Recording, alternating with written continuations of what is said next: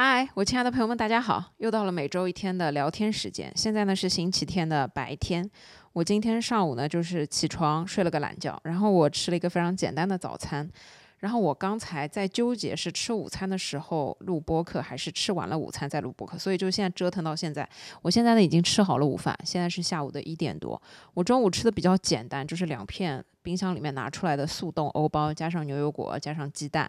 挤上了一点调料，非常简单。但是呢，我今天自己做了一杯手打柠檬茶，我觉得非常的清新，非常的适合夏天来喝。就总之，现在的心情是非常的舒畅。今天呢，我觉得想要来跟大家聊的一个话题是如何才是爱自己，就是什么才叫做爱自己，要对自己好这件事情。然后呢，我就结合我自己想了差不多有十个点左右，想要跟大家来分享。我作为一个女生，我认为什么样的事情才是叫做爱自己，以及你要做到爱自己，你究竟需要做到哪一些事情？就是把它具体化，你到底要怎么做才称之为爱自己？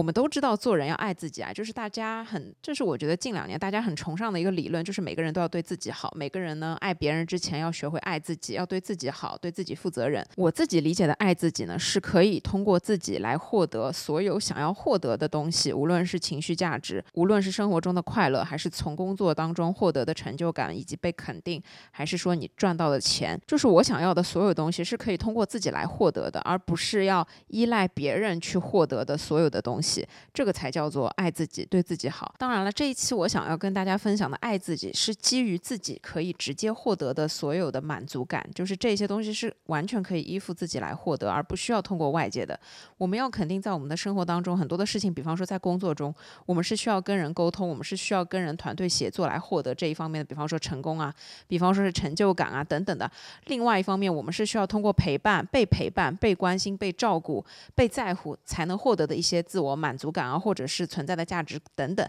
但是，首先我们要肯定的是，有一部分的自我满足感，它是直接只靠自己就可以获得的。所以我今天想跟大家分享的是关于这一部分的东西，你要怎么爱自己。第二个层面呢，就是任何时候都是为自己而活，去永远做自己想要做、自己喜欢做的事情，为自己而活，珍惜自己的一切，珍惜自己的身体，珍惜自己的时间。第三个层面呢，就是不会把自己的一些期望去寄托在除了自己以外的人身上。就是你会给自己提要求，会给自己有期待，设预期、设目标，然后认真的去完成他们，就是完成自己定下来的所有事情，而不是跟别人有关系。就是你不会把期望放在别人身上，你不会对别人有预期，你也不会也不会想说你自己要的东西通过别人来给。我觉得这跟我们现在已经长大成人的一个成熟程度是有关系的。就当我们小时候，我们想要的所有东西都是要通过，比方说父母来给到我们，比方说当我们在读书的时候是需要老师给我们，或者是朋友给我们。但是当我们慢慢的长大，变成了一个独立的个体，走向了社会，是一个非常独立的人格的这个时候开始，我们要学会爱自己，是因为自己才是宇宙中心，是因为自己才可以给自己所有的东西，或者就是说，我们在慢慢的去学习和摸索，怎么让自己变成一个可以给自己提供所有东西的这样一种能力。首先，我们这里要肯定的一件事情就是爱自己跟自私，它其实是两个概念。我觉得人肯定是自私的，但是呢，爱自己它并不是完完全全的自私，这里是要看一个程度的。我们通常所所说的自私，它作为一个贬义词，是因为你可能凡事只想到自己，你可能凡事只顾及自己的利益，甚至你变得非常以自我为中心。那当他到了一定程度的时候，我们觉得哦，这个人很自私，这是一个不好的事情。但是其实归根结底，他自私，我觉得自私只是一个中性词，每个人都是自私你爱自己难道不是自私的体现吗？只是说，当你带入生活中，当你带入工作中，当你在做人、为人处事、和人相处的过程中，这个你要把握一个度，就是你要知道怎么样去掌握这个度。过于爱自己，可能在某些时候是不好的。但是呢，只有你自己的情况之下，我觉得你就应该自私一点。有时候你要对自己好一点，就是应该要自私一点。所以这里就是先。区分开来，自私和爱自己，它其实是两个概念，都是要讲究一个度的。那接下来呢，我就想结合我自己想到的十件比较具体的事情，来跟大家聊一聊，究竟什么才叫做爱自己。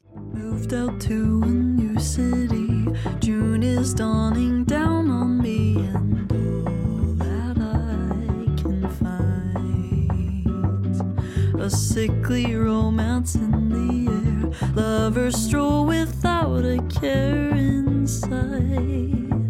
ooh this can't be right 首先第一点我想说的是任何事情你要先问问自己想不想做就是凡是一件事情在你面前，我觉得这里大部分的时候，我指的是生活当中的一些情况，倒不是工作，因为工作我们其实就是为了赚钱，很多的时候你其实没什么选择权，所以也不是你想不想这样一件事情。但是生活就不一样了，我们每个人过的生活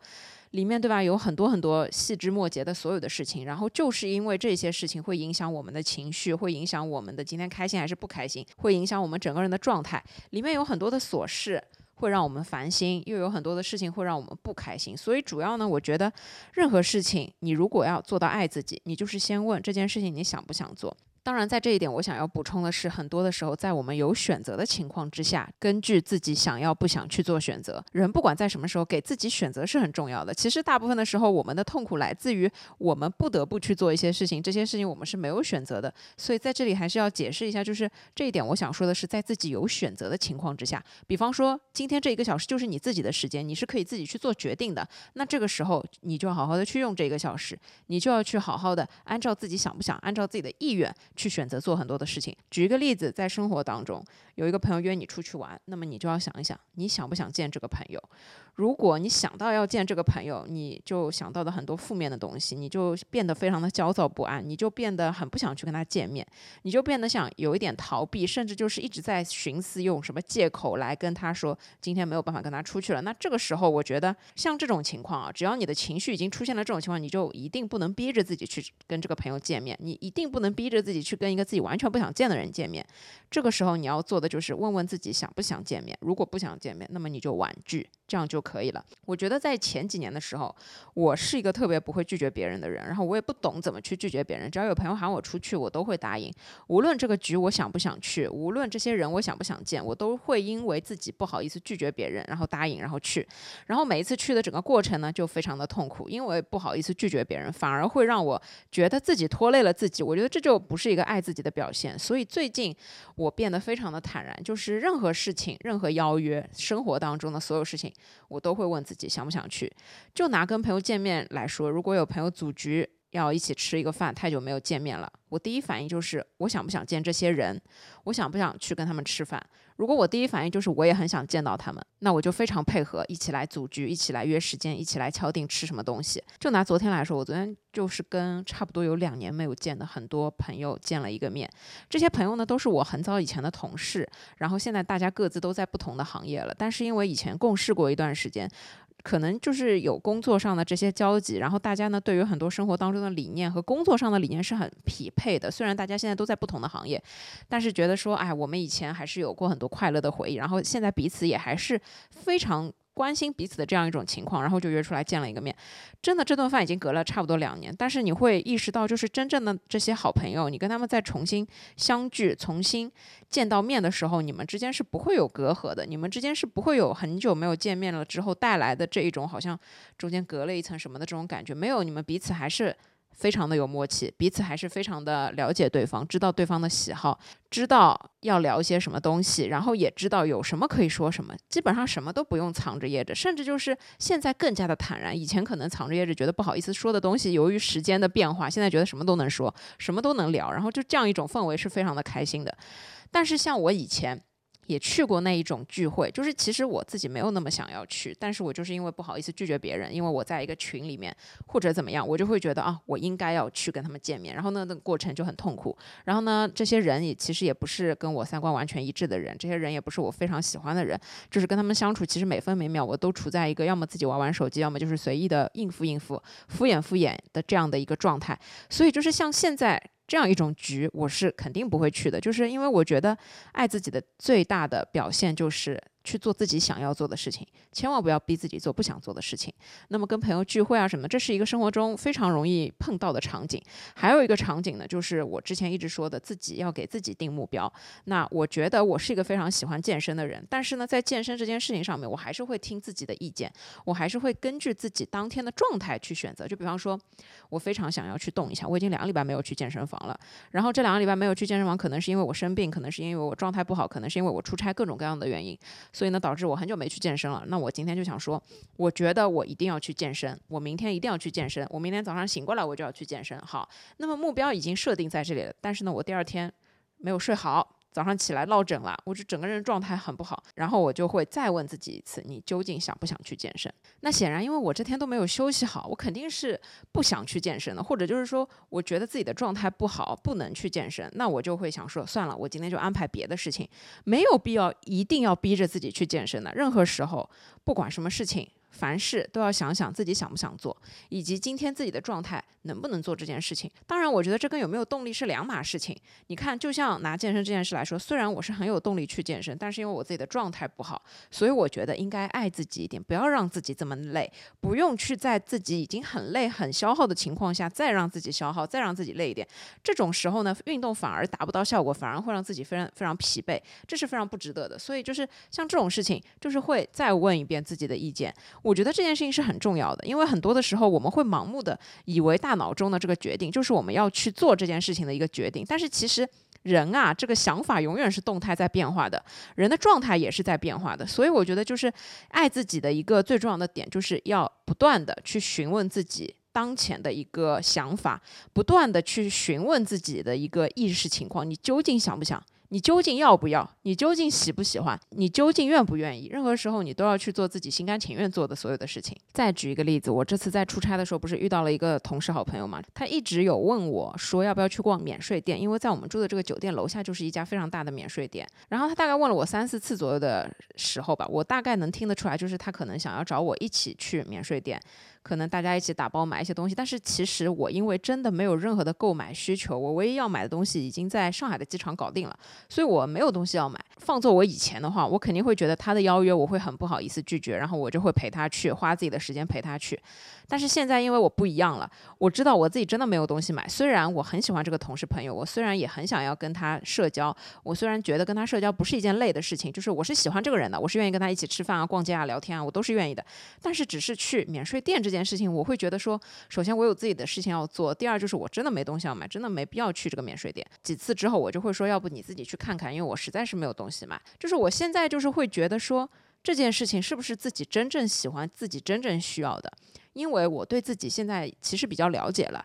我以前其实是一个冲动消费的人，就是我就算没东西要买，但是我知道我只要到了店里面，我肯定会因为冲动去买一点东西，然后这些东西要么买回来不用，要么就是买回来后悔，反正就是鸡肋，你们知道吧？就是会让自己觉得冲动的那一时那个瞬间是快乐的，但是过后你会觉得这东西没必要买。所以因为自己对自己非常的清楚和了解了，我就觉得这店我还是不去，反正我没有东西要买，所以我最好还是不去这种店。所以呢，爱自己最基本的一件事情就是任何事情都要问问自己的感受，问问自己想不想。如果想，如果愿意，那么就去；如果不想，如果现在不想，如果这个时候你突然不想了，那也就不用去或者不用做了。再来举一个非常生活化的例子，就拿回消息这件事情来说，很多的时候我们会收到很多的消息，然后这些消息呢，有可能是生活中的，有可能是工作中的，有可能是朋友关心你，也有可能是朋友找你帮忙，有求于你等等的这些事情。比方说，我今天是一个休息日，双休日，然后我突然收到了一条工作微信。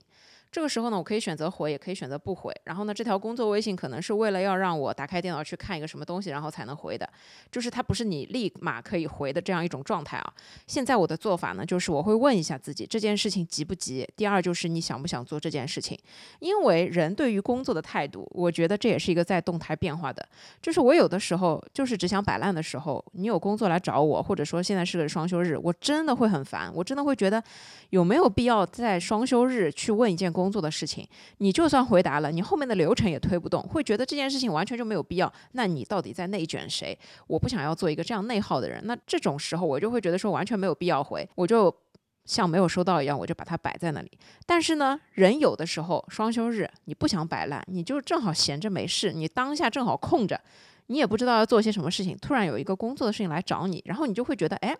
那我正好开电脑看一下这个东西，反正我现在没事做，就是你是主动愿意去做这件事情的，那我觉得这个状态就不一样。所以呢，就是像这样的一种时候，首先还是去问自己想不想回这个消息，要不要打开电脑来特地为了这件事情去搞一下。如果你愿意，那么你就去做，对吧？反正你自己都想做，你没有什么负面情绪。但是如果你现在就是不想做，那我觉得这件事情你。等到到了工作日再解决，也并没有什么太大的问题。理论上来说，没有什么双休日必须要解决的活急活了的事情，没什么事情可以着急到这个程度吧？我觉得就是很难遇到这样一种活急活了的情况。就拿我自己的工作状态来说，虽然我的工作状态已经算是非常活急活了，要处理的事情肯定很多都是非常着急的，但也没有到你双休日不解决就公司就要倒闭了，或者是怎么样的一个程度。所以就是我觉得这里就是自己把握。你问自己想不想回？如果你想回，那么你就去回。如果你自己非常不想回，千万不要带着负面情绪去做一件事情，因为有的时候我们的负面情绪已经来了的时候，是因为你带着负面情绪强行去做了一些让自己很心不甘情不愿的事情，才让这个负面情绪无限的扩张，才像滚雪球一样，原来只有一点点的不开心，你可能忽略了也就没有了，但是你就是带着负面情绪，把这一点点的不开心变成了平方，变成了立方，导致你这一整天，甚至你可能那几天都不开心。我觉得。这就是一件非常没有必要的事情，所以无论何时何地，任何事情你都要问问自己想不想，自己愿不愿意。工作微信是其次，还有时候就是我们收到很多莫名其妙的人发过来的这些消息，也是一样的。其实我们说起来回消息它没有成本，但是我觉得回消息它是一个。会牵涉到时间成本和精力成本的一个问题，你都是要花心思的。你回消息不可能闭着眼睛乱回，你肯定是要考虑做人做事，你肯定要考虑社交礼仪，你要考虑很多的东西。所以回消息这件事情也并不是说没完全没有成本的。所以有时候收到一些莫名其妙的人发过来的那些莫名其妙的消息的时候，我觉得就是问问自己想不想回，问问自己这个人。究竟自己喜不喜欢，就不一定是那种有暧昧或者是爱情中的喜欢，就是你喜不喜欢这个人，你想不想要跟这个人聊天，你喜不喜欢跟这个人社交，喜不喜欢跟这个人出门沟通的这样一种泛指的喜欢。如果你对这个人是厌恶，对这个人是讨厌，那我觉得也就没有必要回。而且你回了一次，后面他再找你怎么办？就是这件事情你要考虑一下，就是。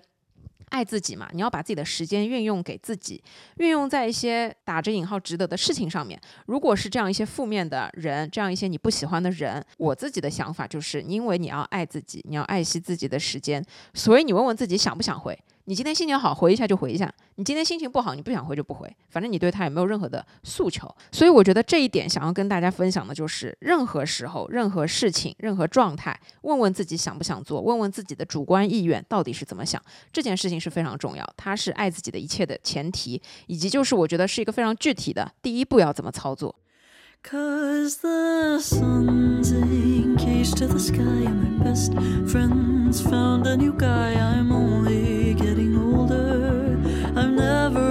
shoulder to cry on, someone to call mine. 第二点，设定预期，然后问自己能不能接受现在的结果。大部分的时候，我们人会失望，我们人会失落。这些负面情绪的背后，其实是因为我们对于这件事情是有预期的。当他没有达到我们的预期的时候，我们就有会。我们就会有这些所谓的负面情绪，所以呢，基于这个理论，我经常跟大家说，我是一个对任何事情都不太有预期的人。但是呢，很多的时候你还是要看事情的。比方说，我跟你们举个例子，我今天去喝一家新开的咖啡店，我不会预期说它的味道有多么的好，而只是为了我要去体验一家新的咖啡店。这样，无论它的咖啡好不好喝、贵不贵、环境怎么样，我都不会影响我。去做这件事情的心情，也不会影响我在这家咖啡店体验时候的心情，因为我放低了我的预期，甚至说我没有预期，所以呢，我只要在那儿喝一杯咖啡，我觉得这个体验对我来说就是一件让我开心的事情。那很多的时候，有很多人参与的很多的事情。我们都多多少少会有一点预期，但是我觉得爱自己的一个点是避免让自己有负面情绪，对吧？那么就是避免让自己失望。那避免让自己失望的最好的情况就是去降低自己的预期，甚至就是说没有预期。但是呢，我这里想说的是，你要爱自己，你不能所有的事情都没有预期。这就像你所有的事情都要设定原则一样。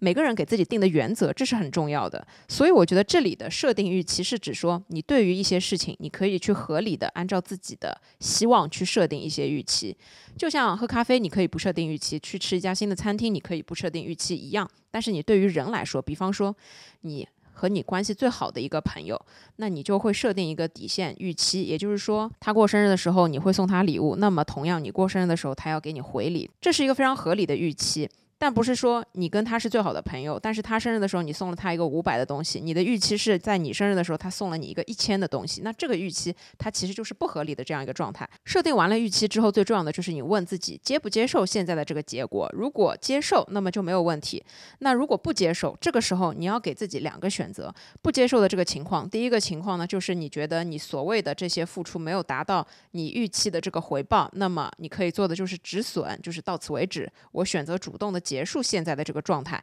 这样我未来所有的这些损失就不存在了。第二个，你可以做的就是放低你的预期。不要以后再有这么高的预期了，这也是你可以做的。就是就是说，我觉得任何关系、任何事情，它都是需要维系的，然后它也是动态在变化的。所以呢，发现问题你要去解决问题，你不能每一次发现问题之后，你都及时止损，都马上跟这个人说拜拜。我当然觉得说，一个你很喜欢的东西突然坏了，首先你要去想的是怎么修补它。如果能修，那么当然最好；如果修不了的情况，你再去考虑换一个，或者是用别的替代方法。所以这里也是一样的，设定预期不是一定要达到，而是看自己能不能接受。如果接受或者不接受，那你有不一样的处理的方法。就拿最近在群里面看到的事情来举一个例子，就是这两天有听友在群里面说自己是女生，然后呢，她有一个关系特别好的女性的朋友，然后在自己过生日的时候呢，完全没有表示，但是呢，最近快要到对方的生日了，她就提前好几个礼拜开始。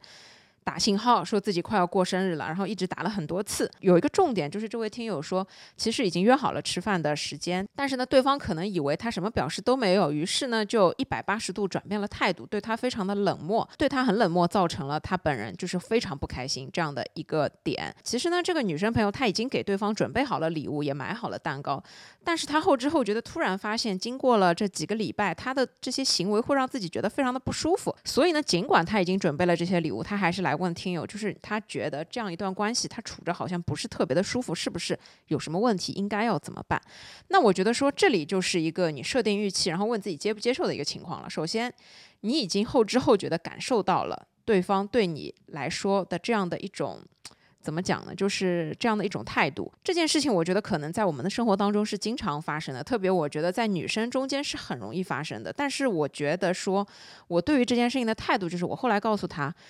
生日不重要。如果你们两个人是真的很好的朋友，生日这件事情一点都不重要。后面有很多的听友也回复说，他们也同意这样的观点，因为他们跟自己最好的朋友，甚至生日的时候也会忘记，甚至生日的时候也就发一句祝福就结束了，不会有这么多奇奇怪怪的这些仪式感，或者是不会因为没有送礼物或者忘记了就对方生气了，或者是这段关系就破裂了，或者是怎么样。所以我觉得这种事情就很简单嘛，你有了一定的预期。他现在没有达到你的预预期，你觉得你该做的都已经做了，要么你去放低你的预期，你去接受只有你付出没有他付出这件事情，要么就是及时止损。我觉得这是一个方法论，这可以用来带入到很多的其他的事情里面去。所以呢，设定预期，问自己接不接受这个点是相当重要的。你不能说所有的事情你都不设定预期，你如果不设定预期，你就没有任何的门槛；你不设定门槛，你就没有任何的原则，你就不会发现自己到底。设定底线的能力是怎么样，以及这件事情你最差能接受的这个情况究竟是怎么样了？所以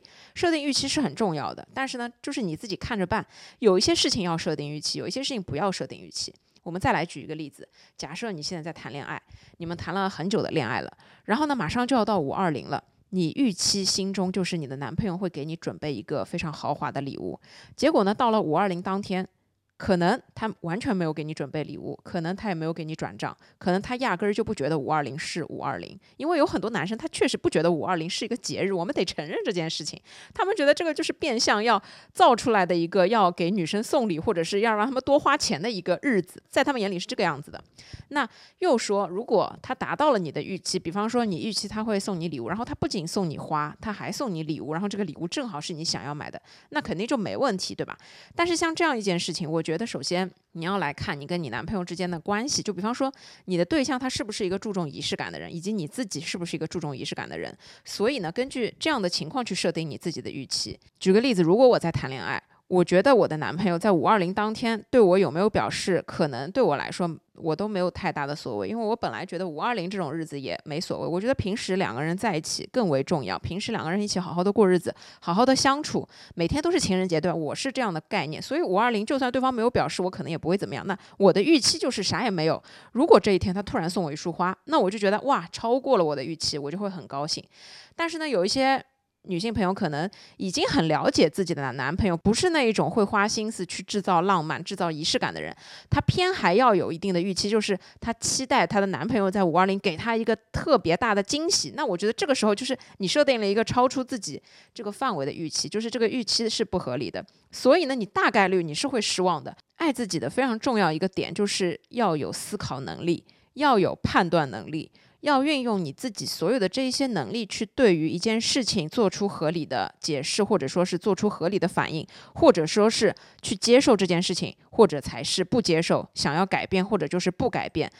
等等的，所有的这一些反馈都是。你通过自己去合理的设定预期来看的。再接着讲这个五二零的例子，如果你的男朋友他就是一个非常体贴、非常会制造浪漫，跟你在一起每一个重要的纪念日、节日、情人节等等都不会放过的这样一个人的话，那到了五二零这天，你心中也大概会知道他会给你一个什么样的东西。那你的预期就是他肯定会给你送礼物，那最终他也一定会给你送礼物，那这里就没有问题。所以这里我想说的是，你设定的这个预期是不是符合？你的现实情况，你不要去做出那一些超过自己现实情况的预期。所以这个点，我想说的是，爱自己就是你要学会判断怎么去根据自己的情况去合理的设定预期，然后问自己接不接受。当一件事情发生了。之后你要做的就是怎么解决，就是看你能不能接受，或者就是去改变这件事情。你不能每一次发生了问题，你就嚷嚷着说啊，你怎么怎么这样样子？那这件事情永远会再次的发生。成年人对于问题的出现，他只有预防和善后。所以就是你要问自己，接不接受这件事情，根据这个预期判断你的下一步行动，这样才是一个有思考能力的爱自己的表现。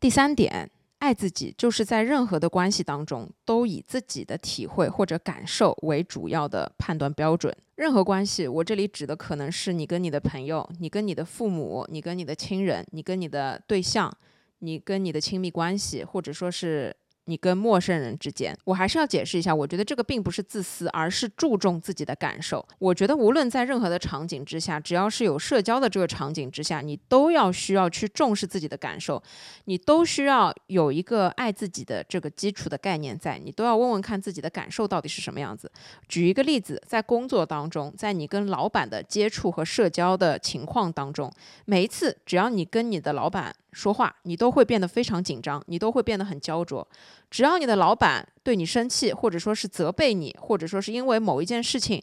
骂你，你都会觉得非常的紧张，非常的不安。那这个时候，你就要问问自己。究竟是为什么会让你有这样的感受？如果你觉得这件事情不是你做错了，这个责任也不是应该你来承担的时候，你就要去考虑一下，你是不是有一种可能性被情感操控了。我这里说的爱自己呢，它就是说你自己的情绪你自己是最清楚的，你要非常清楚的去了解自己究竟做了什么，才得到了现在这样的反馈，或者说是别人对你有这样子的一个反馈。你始终呢是要去询问自己，跟自己确认自己到底有没有做错，这是非常重要的一件事情。这也是我觉得避免被情感。操纵，避免被 PUA 的一个非常重要的手段。如果你觉得你没有做错事情，他在无故的指责你是他有问题的，这个时候你就要脑子非常的清楚，就是这件事情本质上不是你的错，不要因为他打压你，你就打压你自己。你要做一个爱自己、为自己负责任的人，你要。真正的为自己的错误承担责任，而不是因为别人说是你的错，你就承认了这是你的错。所以这是很重要的一点，就是以自己的体会和感受为先。那除了工作当中，生活当中我们更会碰到各种各样的这样的一种场景。还是前面那个例子，你在跟你的好朋友相处的整个过程当中，你们双方肯定是都有付出的。但是呢，突然有一天你会发现。你们彼此之间好像有了隔阂，你们彼此之间的沟通好像有了问题。为什么？是因为你们好像都在开始计较为对方付出。我觉得这件事情无论是朋友之间还是在亲密关系之间都是容易碰到的。就是我觉得当有一方开始去计较你们的得失的时候，这个时候呢，你就要去思考一下，是不是这段关系产生了一些问题。以自己的感受为先，就是我可以为你付出。然后我也接受你为我的付出，但是当你开始计较你为我的付出，并且你要开始计算我为你做的、你为我做的这些事情的时候，你要问问自己：你希望你们两个的关系变成这个样子吗？你要问问自己的感受，你对于这件事情的态度是什么样子的？就比方说，你扪心自问。我为你做了十件事，而你现在在跟我计较你为我做的这三件事，那我觉得这里就有问题。那我的感受告诉我，好像这个关系不太对劲，好像我们的关系有问题。那这个时候呢，你就要去开始思考，你要问自己，接受还是不接受？如果你接受，那么你就认栽；如果你不接受，那么你是止损离开，还是你要去跟对方沟通，放低预期，还是你要去找到另外的一种解决的方法？总之，你要去处理这件事情。所以，任何的关系都是一样。我们都说一辈子很长，很多人会来，很多人会走，我们会遇到很多的人，但是也会有很多的人会离开我们。陪伴我们的始终不会是同样一批人。我觉得这个就是一个人生非常，我觉得这也算是人生中非常残酷的一个事实吧。就是我们不能改变这件事，我们只能接受它。我现在身边的朋友跟我二十年前身边的朋友肯定不是同一批人，对吧？但是就是当这些事情发生的时候，当你在所有的关系当中，很多的时候你要问自己的体会，你才能发现这段关系的问题。是不是问题？你要问自己的感受，你才能考虑得清楚，你对于这段关系的态度究竟是什么样子的。以前有一个粉丝给我发私信说，她跟她的男朋友一起去看演唱会，然后呢，这个演唱会要买机票订酒店，然后呢，她就买了演唱会的门票，然后好像也订了酒店，订了飞机票，然后呢，她就来问我怎么开口跟男朋友说要 A A，就是让他把看演唱会的钱给她这件事情。那我觉得说，首先，如果你们两个人都是。比方说学生都没工作，那我觉得这些开销是两个人共同的开销，两个人共同承担，这个是没毛病的。如果你们是两个工作的人，那么谁花多谁花少，其实如果你们的感情好，这也是没什么好计较的，这就是一个非常正常的事情，对吧？但是如果当这件事情发生，对方没有主动的表现出来，或者是怎么样，然后你一直又在犹犹豫豫怎么样的时候，你要去研究的并不是这件事情本身，你要去研究的是你们之间的关系究竟是一个什么样的状态。就像我说的，如果我很爱一个人，我愿意为他付出，我愿意为他砸钱，我为他花多少钱买东西，我都觉得是值得的。就算他没有给我任何回报，我自己也依旧会觉得这是值得的。但是如果你在一段关系当中，你发现你自己做了很多的事情，就拿这个事情来说，你发现。你买了演唱会门票，你又发现你买了机票，你又发现你订了酒店，但是对方什么表示都没有的时候，这个时候你就要问自己了：这段关系正常吗？这段关系你们的感情正常吗？因为如果你们的感情很好，如果他对你很好，如果他非常的在乎你的感受，他非常在乎你这个人，你能天天感受到他对你的爱，他对你的喜欢，他对你的在乎，你不会去研究这些东西，你是有安全感的，你觉得花点钱就花点钱。但是有的时候是我们花了钱之后，我发现，哎，好像这个人不在乎我。我是从这件事情上面感受到了你对我的一种反馈，好像并不是我想象的那个样子。那么这个时候，我会开始研究观察，是不是我们之间有问题？是不是我要跟你把这个东西算算清楚？就有的时候，我们不是计较这些钱，我们计较的是。当我们在花了钱的时候，你对我的态度有没有改变？你对我的爱有没有改变？我对你这个人来说到底算什么？我们会觉得说钱肯定没有我重要，对吧？那么通过钱去看清楚我在你心中的位置，这件事情是很重要的。所以就是在很多事情发生的时候，你要以自己的体会和自己的感受为先。如果这段关系真的有问题，那你肯定我能及时的发现，及时的把自己抽离出来。如果你们这段关系没有问题，只是双方沟通的问题，那么大家就好好的去解决，去防止它以后再次的发生。我觉得这个才是爱自己的一种表现，因为很多的事情。是没有办法受我们控制的。但是，当我们有了思考方法，当我们有了判断能力，当我们有了自己非常清楚的原则和想法的时候，我们才能去控制这件事情的大致一个发展的方向。所以，很多的事情不能当它已经发生了，不能当它已经没有办法挽回的时候，我们才去处理它。这个时候就已经晚了。爱自己呢，其实我觉得一方面就是按照自己的设定，按照自己的原则去做很多的事情，去处很多的关系。然后同时，你要知道什么时候该放，什么时候该收。因为如果我们在一段非常健康的关系当中，我这里说的就是一段非常理想主义的健康的关系，我们一定是会非常有安全感的。我们一定不会患得患失，我们一定会觉得现在的状态是最好的。我们也不会想着说每一天都是战战兢兢，感觉好像你今天随时都就会离开我一样，也不会说今天跟你吃了一顿饭就计较你付了多少钱，我付了多少钱。我觉得很多的时候，感情它肯定是比金钱更加重要的一个存在。但是感受它才是反馈感情的一个最直观的一个体现形式，所以就是爱自己，多问问自己的想法，多问问自己的感受，这是非常重要的。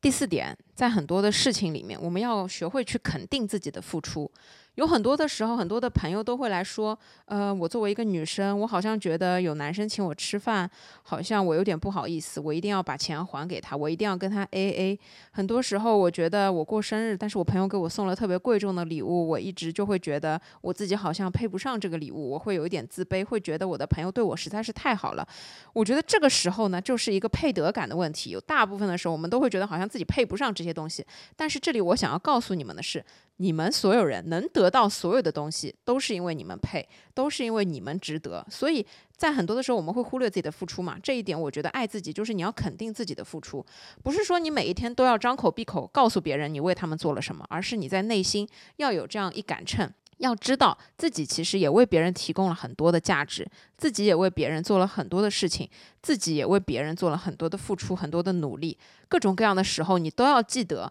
你是你，你配得上，是因为你为他们做了这些事。无论什么时候，我觉得只要是你得到的东西，你就要告诉自己你配得上，你就要告诉自己是因为你的付出配得上，值得所有你得到的这些反馈。大部分的时候，我们对别人的好，对别人的关心，甚至给别人买的礼物啊什么的，我们第一反应都会是：哎呦，他会不会喜欢？哎呀，这个东西太便宜了，他会不会看不上？哎，我给他的这些东西会不会觉得不重要？我们来这样举一个例子：有一个最好的朋友过生日，他请了五个好朋友一起来参加他的生日聚会。那我们五个好朋友肯定都会要送他礼物。只要是大家都送礼物，难免就会有比较。比方说，你送了两千块的包，他送了一千块的皮夹。我只送了五百块的一本书，甚至就是我送了两百块的一个洗面奶。那这五个东西，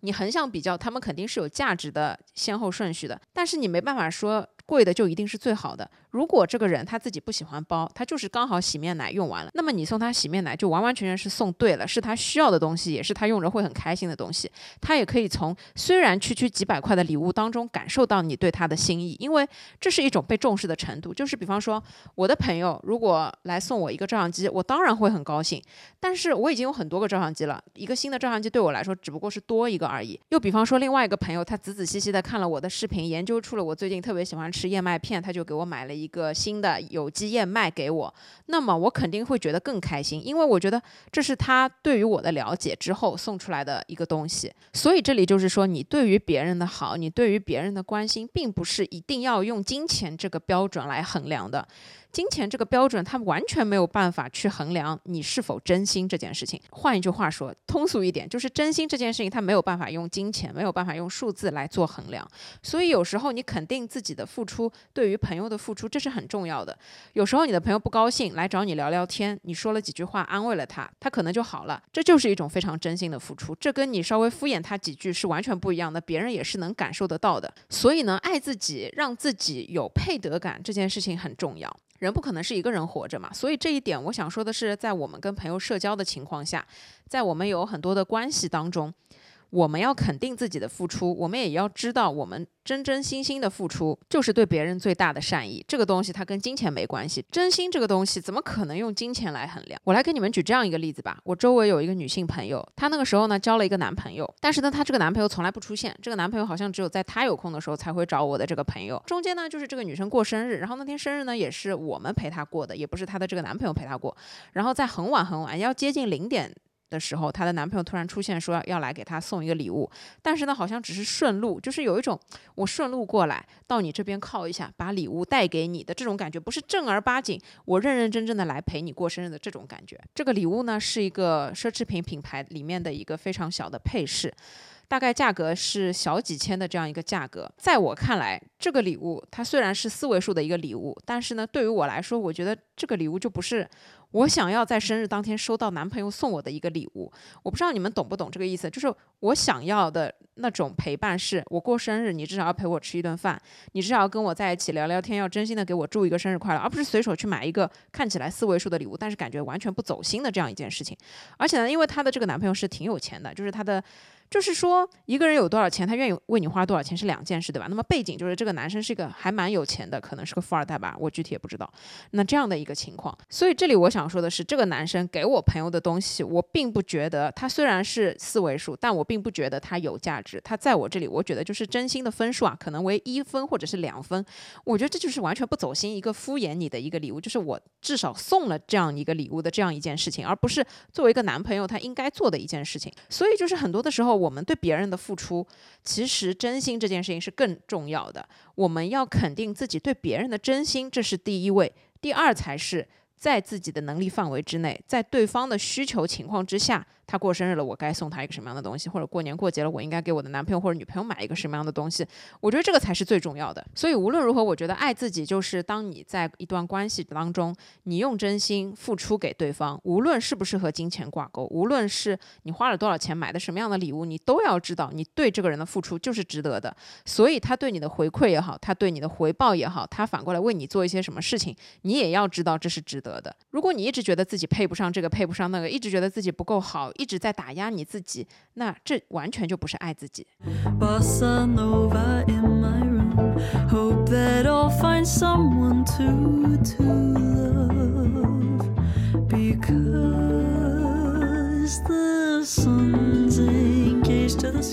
第五点，爱自己非常重要的一个前提和做法是，你必须要学会判断什么时候去付出，而不是一味的傻傻的做那个付出的人。这里的一个意思呢，就是我觉得跟前面设定预期有一点相似的点，在于你要根据自己的情况，根据自己的原则去设定预期。这里也是一样的，你要根据自己的所有的状况、状态，跟这个人的关系，跟这段关系的质量，跟这个人对你的重要程度，跟所有的一切。整体的来判断什么时候付出以及怎么付出。当然了，我觉得这里就是说，我们首先还是要做那个愿意付出的人嘛。这个我之前也提到过，说只是说你要愿意付出，但你不能一味的傻傻的付出，这里还是不一样的。就比方说，你追一个男孩子或者女孩子，你为他做了很多很多的事情，一年没有反馈，两年没有反馈。那这个时候你要停下来想一想了，你不是这件事情要继续做五年、十年，甚至等到他结婚生了孩子，你还在一味的对他好，这种付出就真的是浪费生命，而且就是只感动了自己。当然了，我先承认我自己是有过这么傻傻付出的一段时间的，所以我现在才有这样一种体会，就是你现在长大了，你要学会判断什么时候付出。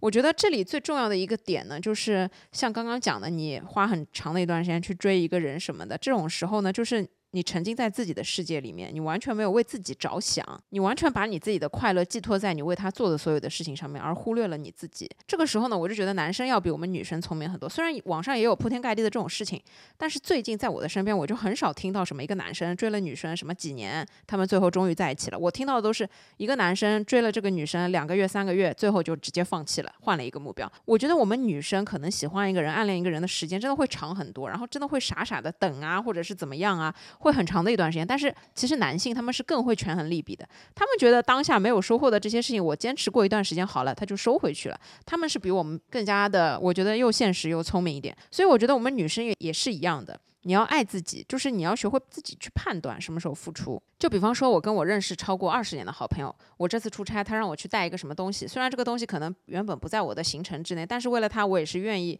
去花时间，愿意去帮他找，然后愿意帮他去带这个东西的。我不会去考虑这是不是一种付出，或者说是什么样，因为我们的关系已经好到了这个程度。他跟我开口，我就会觉得我要帮他做这件事情，因为我们是好朋友，所以这是没有怨言的。再举这样的一个例子，我跟我的朋友，我的朋友每一次呢，我找他帮忙的时候，他没有一次回应我；但是相反，他找我帮忙的时候，我一定要次次出现，一定要每一次都帮他的忙。那像这种时候，时间久了，你就要学会自己去判断，他到底是真的需要你，还是他只是在利用你。我觉得这一点就很重要。这一点呢，你只要判断清楚，你就知道什么时候该付出，什么时候不该付出。所以就是，如果你一味的傻傻的付出，忽略了自己的感受的这个过程当中。我觉得就是这是不爱自己的一种体现。你要爱自己，就是你在一味的付出的这个过程当中啊，你要稍微问问自己，你现在是不是就是那个大傻子？你现在是不是就是忽略了很重要的一件事情？你可能把他当朋友，但是可能他没有把你当朋友，甚至他只把你当一个工具。我跟你们举这样的一个例子，我有一个关系很好的女性朋友，关系好到什么程度呢？就是她叫我去健身，我说我今天没开车，她说那我来接你，健完身我再把你送回家，就是这样关系好的一种人，她根本就不会去 care 她有没有付出，她也不会去 care 什么送我回家会不会花更多的时间，他 care 的就是他今天就是想要跟我一起健身聊聊天。那这种就是我觉得你在很多的付出的前提之下，就是你不会去想为什么要付出的，你就是会直接去做了这件事情。那我觉得这就没问题。然后呢，有一次他跟我讲一件很搞笑的事情，就是他去跟一个男嘉宾约会，然后他们呢是第一次见面，第一次见面的这个情况之下，他居然那个男嘉宾跟他说：“哎呀，我今天特别累，我今天碰到了什么什么的事情，压力也比较大，你能不能来接我？”然后我这个朋友真的去接他了。然后我觉得像这种时候，他去接他已经是一种付出了，对吧？但是我觉得对于这个男的来说，他都没有见过我的朋友，你根本就谈不上有多喜欢他。对于他来说，我觉得这个男生就是在利用我的这个朋友。然后后面他跟我说跟这个男嘉宾吃饭，然后反正聊天过程嘛也就这个样子。正好在跟我发微信，他就说，呃，吃完饭之后他叫他送他回家。那我就直接跟我这个女生朋友讲了，我说这个人有一点问题，首先他分寸感非常差，其次就是。一个男生开口要让你一个女生送他回家，我觉得在第一次见面这种事情是很不符合逻辑的。要么就是他是老油条，老让女生送他回家；要么就是这个人真的就是非常的现实，非常的自私，他就只考虑自己有利。就是我跟一个有车的人出来吃饭，有车的人可以把我送回家。就是在我看来，这个男生就是在利用我的这个朋友。他对于我的朋友，他是一种。利用而不是一种需要，所以这个时候呢，这种付出我觉得就是大可不必，完全没必要。所以你要学会判断什么时候付出，什么时候不付出，以及自己付出到什么时候，这是爱自己的非常重要的一个情况。否则，当你一味的付出，付出到了一段时间之后，你突然醒悟过来，我已经时间都过了这么久了，哇，已经钱也花了这么多了，精力也花了这么多了，你会得到很多的。失落，你会得到很多的后悔，所以我觉得就是为了减少自己的后悔，为了减少自己的这种失落、沮丧这些负面情绪，你在付出的时候当然可以，前提是你毫无怨言，前提是你愿意，所以不然的话，你一定要在过程当中学会判断，付出到一个什么样的情况为止，以及学会判断什么时候该付出，什么时候不该白白的、傻傻的付出。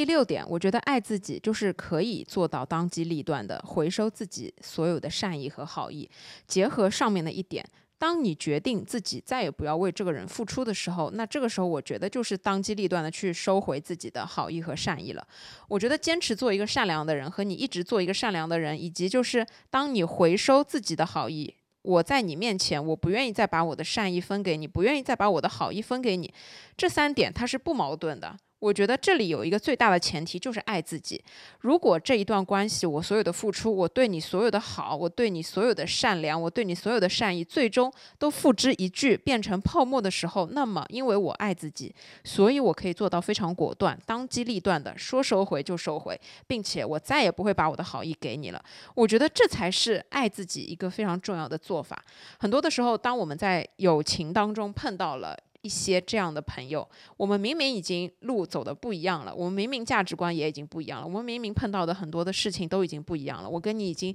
不是以前认识的那个时候，不是十年前、二十年前那个友情的那个学生时代的状态的那个时候，那我就要问问自己，这段关系对自己还是不是有必要？如果这段关系只能给自己带来负面的东西，就拿我之前的一个朋友来说，我每次跟他出门，他每次都是跟我抱怨，从头抱怨到脚，戾气特别特别重。什么张口闭口全都是别人不好，公司不好，同事不好，家人不好，老公不好，听得我肯定是会烦的，我肯定是会厌倦的。你一次两次也就算了，如果你次次出来，你不管给他多么多的能量，你不管给他多么多的正面能量，最终都会被他这样一遍又一遍的所有负面情绪给压垮，你也会甚至变成了一个没有任何正能量的人。所以像这个时候，我觉得就是如果你身边也是。有这样的一个关系，有这样的一个朋友，那么一次两次之后，你就应该要知道了，适可而止了。你就应该要知道，你应该要收回自己的善意了。他下次再找你抱怨，你就不要回消息了。他下次再来找你出门，你就不要跟他出门了，因为这种事情对自己来说是消耗，只有消耗，没有任何得到，没有任何收获的这种事情，就应该要避免掉。这个就是被我称之为人生里面没有意义的事情。所以爱自己就是当机立断，果断的去收回，果断的去。止损，果断的去说不要了，谢谢。果断的说拒绝，现在让你不快乐的这样一些关系，这里呢，又要拿我妈来举例子了。我妈之前不是给她的一些亲戚介绍过工作嘛？那么一次两次，她给别人的这样一些好意善意，最终都被人践踏了。四次五次的时候。我就也会跟他说，是不是咱们就不要再给人家做这种事情了？他不管再来找你帮什么忙，你就都别帮了。不管是亲戚也好，不管是什么也好，我觉得任何的关系都不重要，重点就是他没有在珍惜你对他的好，他没有在把你对他的好意当做好意，他根本就不当这么一回事儿。他可能时间多了，次数多了，他就理所当然。那这种时候，我觉得你要以你自己为主，你要自己说了算，你要爱你自己，你要考虑到你自己，你出去所有的，你为他。开口所欠下的人情债是要靠你自己来还的，所以这个是不是就不值得了？所以当机立断的去收回，去说不。这件事情是爱自己的过程当中具体方法里面非常重要的一个环节。很多的时候我们可以做，但是大部分的事情我们不做，真的也没有任何的关系。我觉得这里就是你要考虑你自己的想法，你要爱你自己，对你自己好。最重要的一个点就是你不是所有事情都要为别人做的。很多的时候你少说一句话，你少帮一个忙，真的没什么。你少用一点你的善良在那些不值得或者说是不重要的人身上，一点关系都没有。很多的时候，什么叫世态炎凉？什么叫人情世故？就是你走在马路上，陌生人掉了一个东西，你捡起来给他，他会跟你说谢谢。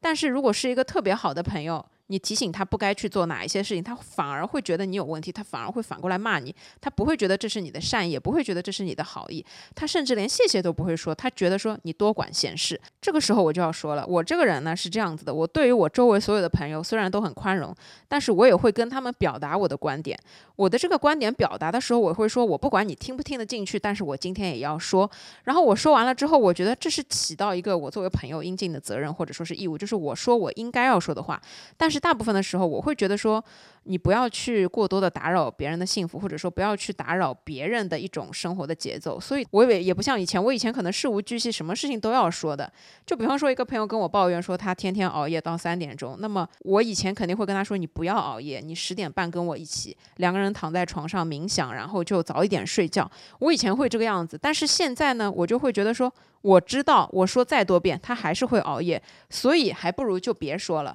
如果我说让他早睡，他反而会觉得我啰嗦。如果我说，嗯，如果你这样早上可以晚一点起来，你习惯了，或者说如果你晚睡，但是睡眠质量也不错，这种时候，人家就不会觉得你在婆婆妈妈他，人家不会觉得你唠叨，人家会觉得说，哎，你还挺理解他的。有时候啊，很多的人，包括我很多的朋友，他们可能就是抱怨一下就结束了。他们不是要求一个结果的，所以回收自己的好意和自己的善意这件事情呢，就是说，不是说每个人说出来的所有的烦恼，你都要去帮他们解决。很多时候我们就是这么一说而已，我们就是有一个能倾诉的对象就够了。这个对象就是随便的安慰我几句，我也觉得够了。我并不需要你真的解决。又或者这样说，没有人喜欢别人改变他。我如果逼着一个晚睡的人早睡，这是一件非常痛苦的事情。他不会感谢我，虽然我觉得这是好意，但是对他来说，这就是一种多管闲事，对吧？所以这一点，我想要说的是，自己把握一个度。你要知道什么时候该当机立断去收回你的善意和好意。还有后面的一句话，就是把你的善意和好意留给一些。可以接受的人，留给一些真正重要的人，就是留给那些真正知道你这些东西就是你的善意，就是你的善良，就是你的好意的这样一些人。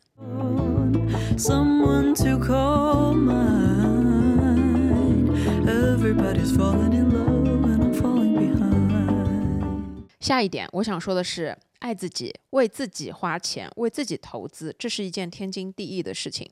这是我长大了之后的一个非常重要的体验。很多人都说女孩子要富养，女孩子一定要见多识广，女孩子一定要长见识，一定要看很多的东西。这样呢，你以后才不会随随便便的被人骗。这样呢，你以后才不会被人家一点点小的好意就糊弄过去了，或者说是就怎么样了。你一定要自己先开眼界。这一点呢，我不否认。但是呢，我觉得更为重要的是，你能不能自己提供给自己一些有价值的，或者说是自己想要的东西，这是更为重要的。女孩子要富养，牵涉到的是你的家庭背景，是你爸妈的一个经济状况，是你家里的一个。财富的一个情况，这并不是我们自己可以选择的。我们并没有办法去选择自己出生在一个富人家还是一个穷人家，对吧？那么可能你出生在一个比较正常的一般的家庭，你的父母可能就需要比别人花很多的努力，他才可以把你到一个富养的一个阶段。但是我觉得不管怎么样，教育其实对一个女孩子更重要。只要她被好好的教育长大，她自己是一个三观很正的人，那么其实这件事情是不是富养，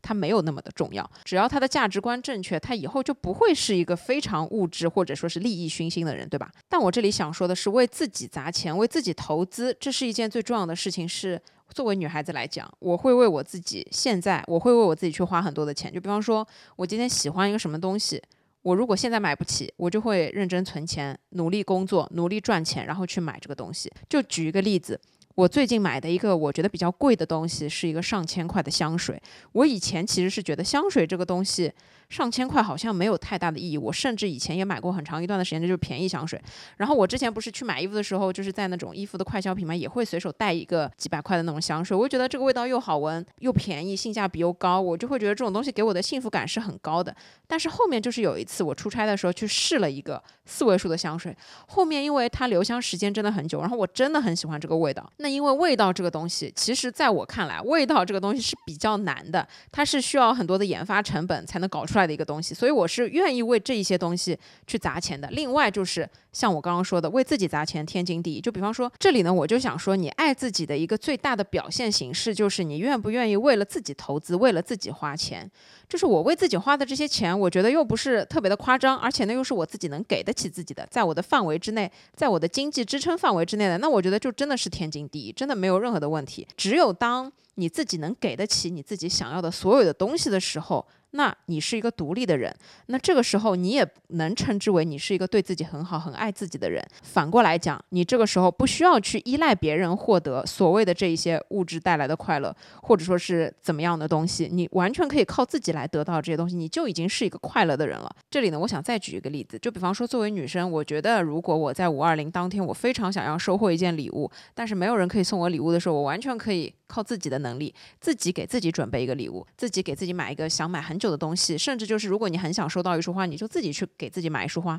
放在房间里面，这样你看着是会很开心的。而不是说，如果你特别想要在这一天收到花，但是呢，你身边都没有人愿意送你花，然后呢，你死皮赖脸的去让人家强行的给你送来一束花，虽然最后是有人给你送了一束花，但是你最后会不会快乐？这里要打一个问号。就是很多的时候，我们自己可以给到自己的很多满足感，是可以让我们自己快乐的。但是很多的时候，如果你去强行的让别人改变，然后让他。按照你的意愿来给到你一些东西，但是其实这个东西又不是你想要的。就比方说，在收花这件事情上面，女生都是喜欢收花的，但是女生只喜欢收自己希望的那个人、自己喜欢的那个人送她的花。如果是一个自己不喜欢的人，比方说是一个自己完全不喜欢、很讨厌的追求者送自己的花，那么这束花。他的结局肯定不美好，要么被扔掉，要么被遗弃。作为女生，我自己来说，就是我们有时候想要的很多东西，你就算换了一个人送，或者是换了一个人给他，可能这个价值和意义就已经不大了。那在这种情况之下，在依托别人之前，还不如自己去给自己想要的东西，这样才是一个最快乐、最简单的方法，让自己高兴起来。所以，就是除了为自己砸钱啊，还有就是你可能去投资自己。比方说，你今天很想去学某一个东西，但是呢，这个东西需要付费。需要花钱报课去学，那我觉得这个钱就是真的非常非常该花的。很多的时候，我们买很多物质的东西，比方说我又要举买包包这样一个例子，你可能买个包花几万块，但是你可能上这个课连一万块都不要，但是上这个课给你自己投资，你自己的收获肯定是最大的。这相比一个包给你带来的快乐，肯定是不知道要多了多多多少少。又或者说，你不是报班上一个课程，而是你选择去一个特别想要去的国家，去那里好好的舒舒服服的住一个比较好的酒店，享受。几天的生活，那么我觉得这一段经历也相比一个包来说，可以带给你的快乐是更加的持久的，甚至它可以给你带来很多人生中不一样的感悟和体验。这些东西它都是一个简单的包没有办法去给你的，所以这个为自己砸钱，当然了，如果你很喜欢这个包，那么你去买这个包为自己砸钱也是天经地义的，对吧？但是不管怎么说，我觉得爱自己、对自己好最重要的一个逻辑，就是在经济可承受的范围之内给自己最好的东西，因为你自己是真的配得上，因为你自己是真的很值得的。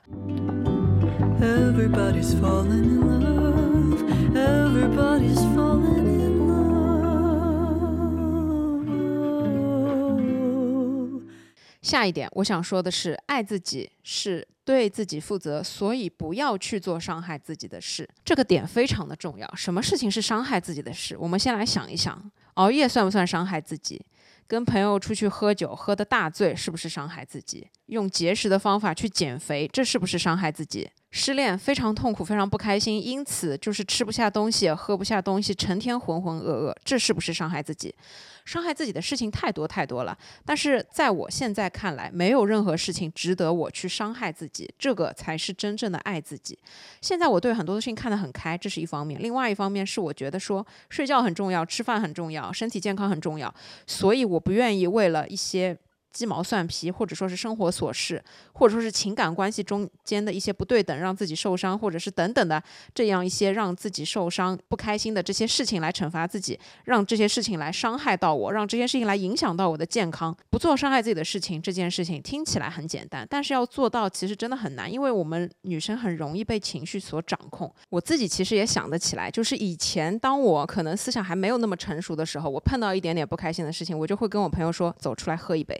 然后呢，我虽然是一个从来不会在外面喝多或者说是喝大的一个人，但是我偶尔还是会想说，我现在就是要让自己。在一个不那么清醒的状态，我就是要去喝点酒。但是其实小酌啊，它才才是最开心的。然后小酌，你这个量你得自己去把控。喝酒其实是一个去释放我们情绪比较简单的一个方法。但是喝酒这件事，小酌你是开心的。如果你喝太多，它其实就是反过来伤害自己。所以为什么不做伤害自己的事情很难？是因为有很多的时候，我们在情绪上头的时候，我们自己在不开心的时候，往往就会去冲动。其实我现在反过来想想，我现在已经。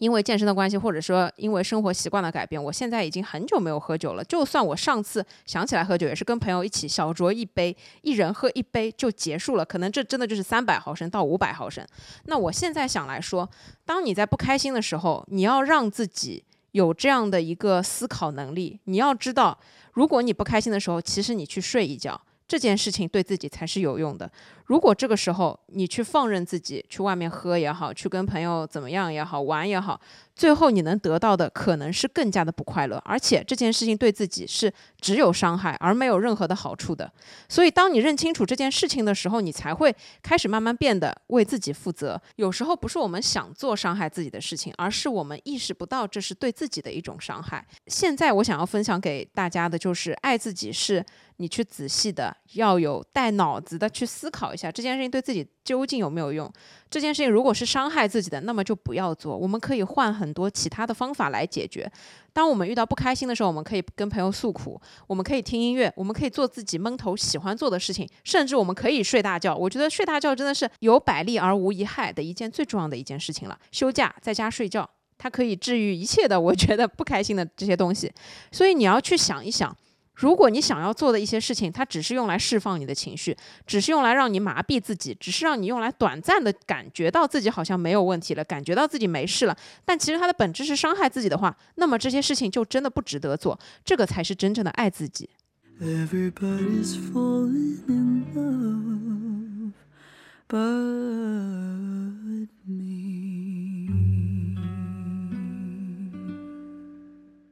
最后一点呢，我想要说的是，爱自己才真正的你才可以爱别人。我们之前都听过这样一句话：一个人学会爱自己，他才有能力去爱别人。其实我觉得这句话在某种程度上呢是对的，因为当我们能够抚慰自己，当我们能够为自己负责任。当我们知道什么事情让自己开心，什么事情让自己不开心的时候，我们才会有共情能力，我们才会有比较好的去感知另外一个人的情绪的能力。这个时候，我们才可以去学会判断对方需要什么样的东西。因为我们自己有了这些那样问题的时候，我们自己怎么处理？我们有过这样的经验，我们才可以去处理别人的一个情绪。有的时候，我们说你不能跟一个非常自私、非常自我的人谈恋爱，是因为他可能自己感知不到自己的情绪，可能他自己都不会为自己去做很多的事情，那更加。没有可能让他来为你付出，让他来为你做很多的事情了，对吧？就举这样的一个例子，如果我是一个生活非常邋遢的人。我自己在家里面完全不会整理房间，完全不会做任何的卫生，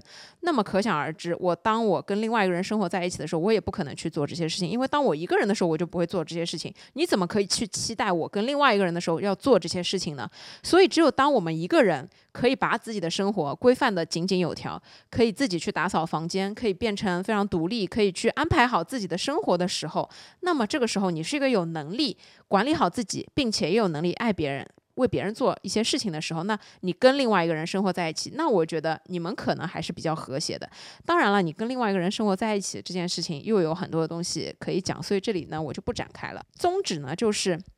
学会爱自己才是一切的开始，学会爱自己，学会对自己好，学会满足自己的需求，你才可以慢慢的去。匹配或者说是迎合，或者说是有爱别人的能力，或者说是去匹配别人的需求等等的。所以就是在任何的关系当中吧，我觉得前提就是一定要爱自己。当然这里还是要排除一点，就是有一些人他确实是在关系里面一味的付出，并且呢是在付出中去获得自己的所有价值跟获得自己所有的快乐的。那我觉得就是这里还是讲一个泛指吧，不能说是特指，也不能排除所有的这这样一些其他的情况啊。但是这里我想表达的是，先学会爱自己，对自己好，你真的才可以以。去爱别人，对别人好，并且就是去知道怎么对别人好吧。